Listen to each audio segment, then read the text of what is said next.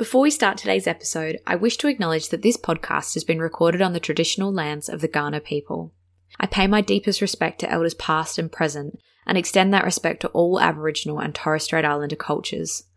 I acknowledge the Kaurna people as the custodians of the Adelaide region, and consider myself incredibly lucky to live, work and raise a family on Kaurna land.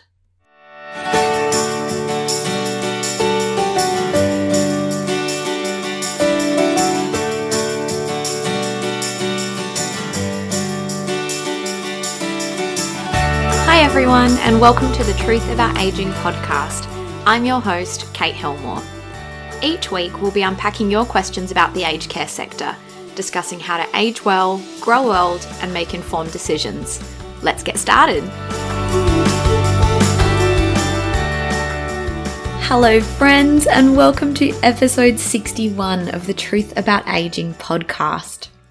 Today is another episode in our Healthy Habits series, and today we're going to be talking all about sleep. Now, I think sleep is a topic that comes up a lot as we age, and often people talk about the changes to their sleep, maybe waking lots of times throughout the night, feeling tired throughout the day, and it is normal that our sleep changes as we age. It's quite common for older adults to experience this, but what I want to unpack today is: why does aging affect sleep? What are some of the specific, maybe medical conditions that can impact that, biological factors, environmental factors, and what can we be doing to improve our sleep? Because just because we're aging doesn't mean our sleep needs to get poor. It is a bit of a common myth that people that are older really struggle to get to sleep or are tired throughout the day, and these are not normal parts of aging. You shouldn't ever have ongoing difficulty getting to sleep, and you definitely shouldn't be feeling drowsy throughout the day as your normal. We all have days where we've slept better or worse, and that impacts us, but if your normal is feeling constantly tired throughout the day, definitely worth speaking to a health professional about that, but we'll get into some of that later. So first of all, I just wanted to have a look at how our sleep is structured. So basically, our sleep is all connected to a part of our brain called the hypothalamus. And in the hypothalamus, we have a little thing, look, we're going to call it the S C N because the whole title is the suprachiasmatic nucleus. Hence why we're just going to go with S C N. But that is responsible for controlling our twenty-four hour daily cycles, otherwise known as a circadian rhythm. So circadian rhythms are triggered by light. They help us know when we're getting tired. They give us cues about when to eat, when to be alert. It is responsible for releasing a whole lot of different hormones that really help structure our days. So the main way that it receives its information is through light. So what one of the issues is, and one of the first things I wanted to start on about why people who are aging often have impacted sleep, is because they're potentially not getting enough daylight exposure. So one study out of the U S showed that older people have insufficient daylight exposure, averaging around one hour each day. Now, that is one particular study, but that is incredibly low.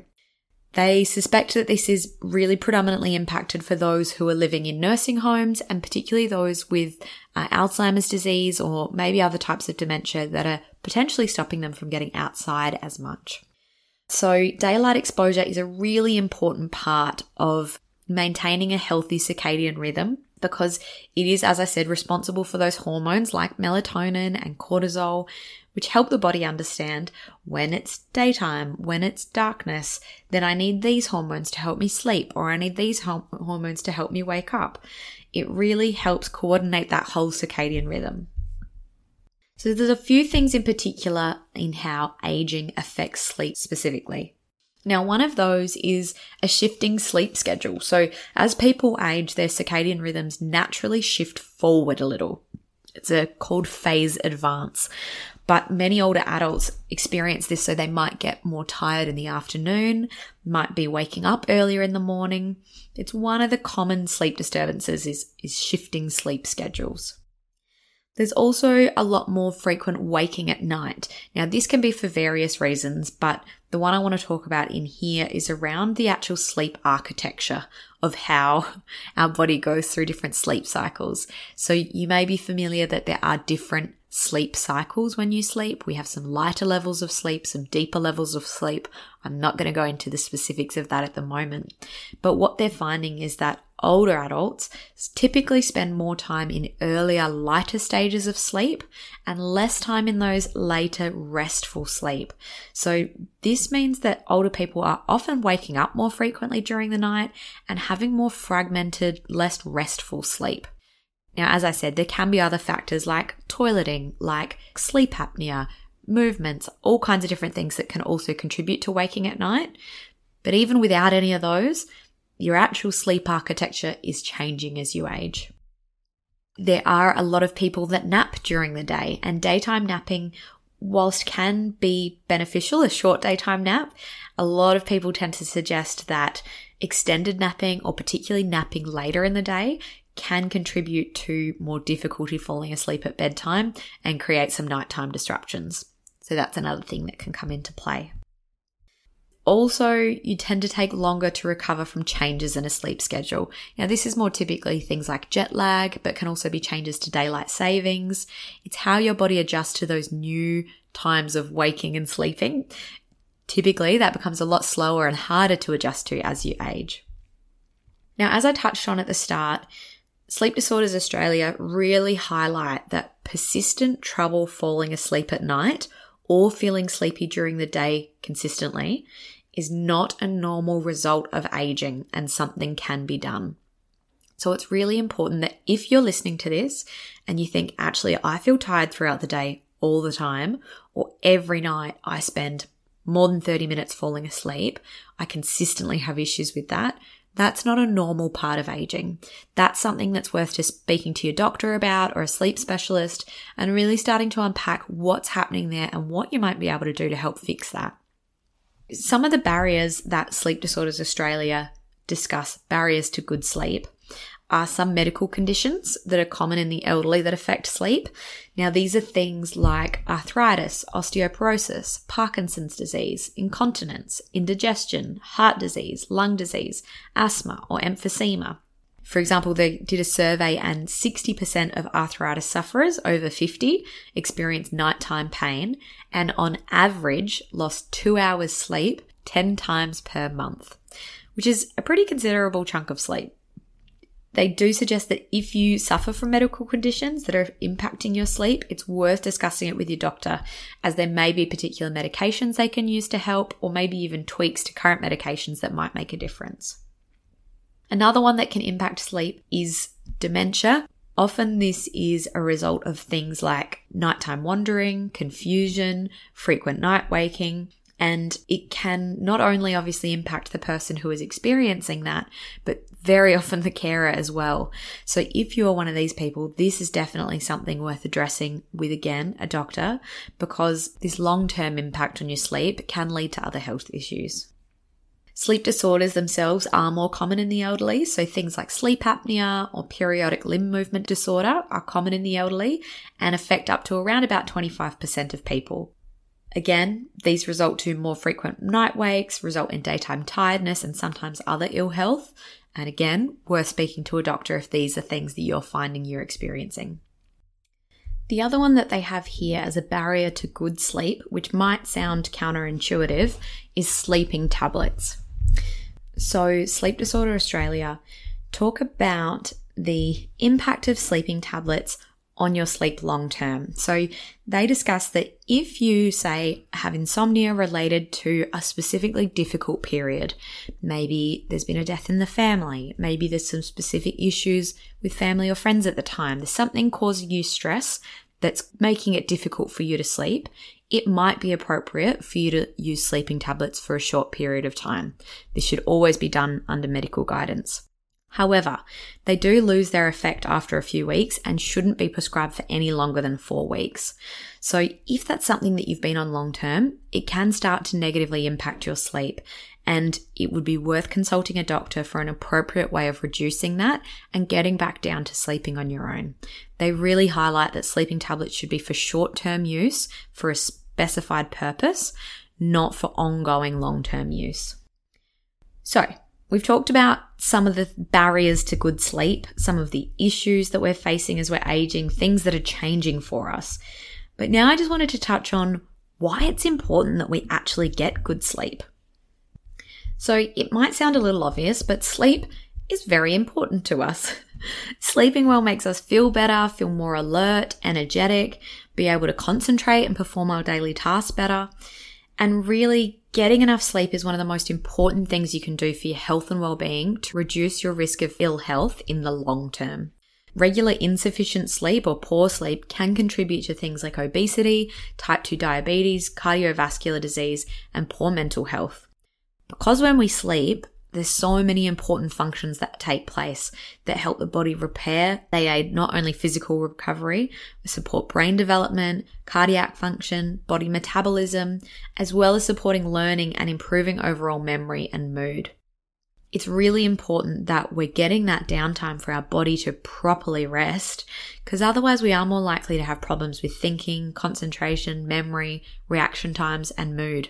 So worth looking at all those great things that sleep can add, just as a reminder for why it's so important that we are prioritizing this. So let's say you're someone that sleeps poorly. Firstly, if there are medical conditions that are contributing to this, speaking to a doctor is the best place to start. But what I wanted to talk about a little bit today is a thing called sleep hygiene. Now, you might be familiar with the term sleep hygiene. It basically refers to a bunch of healthy habits, behaviors, and environmental factors that help you get a good night's sleep. So these might be completely changing the way that you do your nighttime routine and how you approach sleep, or it might make just a few little adjustments to your lifestyle, a little tweaks to what you're already doing.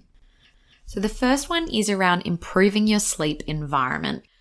So good sleep is far more likely to happen if your bedroom is a comfortable, safe, restful space that is really associated with rest and recovery and calm and peace. So one of the things is just using your bedroom for sleep. If you treat your bedroom like a second lounge room, if you're watching T V in there, if you're taking phone calls with friends, if you're doing really active things in your bedroom, your brain can start to associate those activities with the environment. So instead of it being a restful down space, your brain can start to switch on in that space because it's associating it with those more high energy activities. Making sure your room is at the right temperature is really important. They say for most people this is between seventeen and nineteen degrees Celsius. It's better to be on the cooler side than being too hot. I think my mum would disagree with that, but the idea is that it's cool enough that you are cozy and warm, but not, it's not a hot room that you're sleeping in. All the best getting your room to seventeen or nineteen degrees in the middle of summer. I think that's impossible, but this is what we're aiming for. Ensuring that the room is dark enough. So having some good quality blinds or even maybe an eye mask might be helpful if you're, there's quite a lot of light in your room. Making sure that it's a quiet space. So if you can't control the noise, maybe investing in something like earplugs, but you're really trying to create a dark, calm, quiet space for you to be able to rest in. And that might also involve investing in a good quality mattress or pillows or something that really is comfortable and provides you with the right level of support. Now, second to this is around listening to your body clock. So we talked a little bit before about your circadian rhythm, which is triggered by daylight. One of the best things we can do to help our circadian rhythm is get up and get out in the morning light. So exposure to light during the early morning really helps set your body clock. So I'm talking waking up, getting outside, spending ten minutes out in the daylight. It might be having your cup of tea out there. It might be just standing on the grass and really getting set and grounded for the morning. It might be just sitting out there and observing what's happening in your neighborhood. But spending ten minutes outside in the morning can really help set that body clock, because that's what's responsible, again, as a reminder, for releasing those hormones that work with us to help us feel tired at the right time, to help wake us at the right time. Instead of fighting our body, it really helps us work with it and flow with it. So getting outside in the morning is a really big way of doing that. And I know important to that too is it's not through glass. So you're not wearing any glasses. You're not sitting indoors looking out the window. It is really important that you're directly exposed to that sunlight. Now, in line with that, it's around getting up around about the same time every day, even on the weekends. So finding a bit of a routine to set and maintain so that you find yourself getting sleepy around about the same time each night and getting ready to wake up around the same time each morning. Part of that too is listening to those cues and going to bed when you feel tired. Don't ignore the tiredness. It is your body telling you, right, we're winding down, we're pumping you full of melatonin, we're ready to go to bed. If you fight it and push through because you just want to read one more chapter or you're just going to watch the next episode of this T V show, it's far more likely going to be difficult to get to sleep later because you're not working with those hormones. I know that's easier said than done. I am the worst for wanting to just push on a little bit further, but really tuning into your body and listening to those cues will make falling to sleep much easier. You're not fighting your body, you're working with it. Now, the next one is around avoiding drugs. Now, when I say drugs, these are fairly, I guess, common things. We're talking cigarettes, alcohol, and sleeping pills. So cigarettes, whilst we all know, are not good for our health regardless. The Sleep Health Foundation really specify that certainly in the two hours before you go to bed, you should be avoiding any cigarettes. Alcohol, whilst it is a depressant, it often might help you doze off when you first go to sleep, but it disturbs the rhythm of your sleep patterns so that you're not going to feel as refreshed in the morning. So alcohol is one to avoid, particularly before bed. And the third one, which we talked about before, were sleeping pills. Obviously, in a short-term, temporary need under strict medical advice, then go for it, but not in terms of a long-term, I'm just going to use sleeping pills to help get to sleep, because there can be those issues with daytime sleepiness. You might not be addressing the underlying problem of that sleep issue. And also, if you're going to go off them, there can be that rebound effect where it takes a while to reset back to what your normal circadian rhythm is. One of the ones that I really love in here, and I'm trying to be more mindful about implementing, is relaxing your mind and having a sleep wind down routine, which is so funny. I think as a parent of a one-year-old, we're so big on baby sleep and baby structure and what that looks like and how we help them wind down at the end of the evening. It now seems so blindingly obvious that it's just as important as we get older too to have a look at what that wind down routine looks like. So that could be things like having a warm bath, doing some quiet reading, having a cup of tea, although maybe not too much liquid. It might be your skincare routine that you do before bed. You might put some hand cream on. It could be a whole range of different things that are special to you that help you relax and unwind. And the more we follow that kind of basic structure or routine, the more those things start to trigger in our brain, hey, I know this, this is our wind down routine. We're starting to get ready for sleep. And it starts kind of slowly bring you down into that space so that by the time you get to bed, you haven't gone from go, go, go, go, go to now I need to rest. You've helped slowly ease into that. Now, part of that too that can be really helpful are relaxation exercises. This can be things like meditation, journaling. You might do some self-guided meditation where you think about relaxing your whole body, starting at your toes, working the whole way up through to your scalp. You might picture a really restful scene or focusing on your breathing. There's a lot of different things that can really help you relax your mind if you're intentional about how you do that. Because often, I think we'd all agree, one of the things that keeps us up is your head being busy. When you're worrying about something or you're overthinking something or your head's just in five different places of things you need to do the next day, that's going to contribute to not being able to get to sleep. And using these relaxation exercises can be a really good way of signaling to your brain, thank you for letting me know that there's things there for me to think about. I will deal with those in the morning, but for now, I am going to rest. I'm going to recover and I'm going to park those things until I can deal with them later. So you're not ignoring them. You're not pretending they're not there. You're thanking yourself for acknowledging them and moving on with those helpful, practical relaxation activities that are going to help your body slowly unwind. Now, another just general suggestion is exercising every day. Now, I know we covered this in episode sixty, but any kind of exercise is really going to help your body wind down overnight as well. You're going to try to avoid any mentally stimulating activities close to bedtime, so nothing that's really too bright and flashy or using your brain really heavily. We're thinking about all those really calming, soothing things on the way down to sleep. And obviously, maybe not obviously, avoiding caffeinated drinks. So these are, I guess when I said a cup of tea before, I had a herbal tea in my head. You're not going to do a caffeinated tea before bed, or a coffee or cola or chocolate. You're going to be conscious about what you use before then. Now, let's say you've implemented all of those things and you're still really struggling to get to sleep. Really important you consider talking to a professional for help. G Ps can help guide you and probably find you a referral, but there's sleep specialists, sleep clinics, there's even different online programs and apps that you can use to help with sleep as well. But I think it's really important to know that difficulty getting to sleep and ongoing tiredness throughout the day are not a normal part of aging. If these things are happening for you ongoing, it's worth speaking to someone and having a look at what you can do to fix that, because that's not something you should have to experience all the time. Alrighty. I hope that's given you a few little tips and tricks and things that you can maybe implement throughout your day and throughout your sleep routine. It's certainly made me want to go have a hot bath and get ready for bed, but it is about three o'clock in the afternoon, so I'm not quite there yet. But I hope that this has helped you out. If you want any more info or want to know a little bit more about me or what I do, you can find me at w w w dot navigate aged care dot com dot a u. I'm on Instagram at The Truth About Aging and on Facebook at The Truth About Aging Podcast. Thank you as always for tuning in. It's been a pleasure being here and I'll talk to you again soon.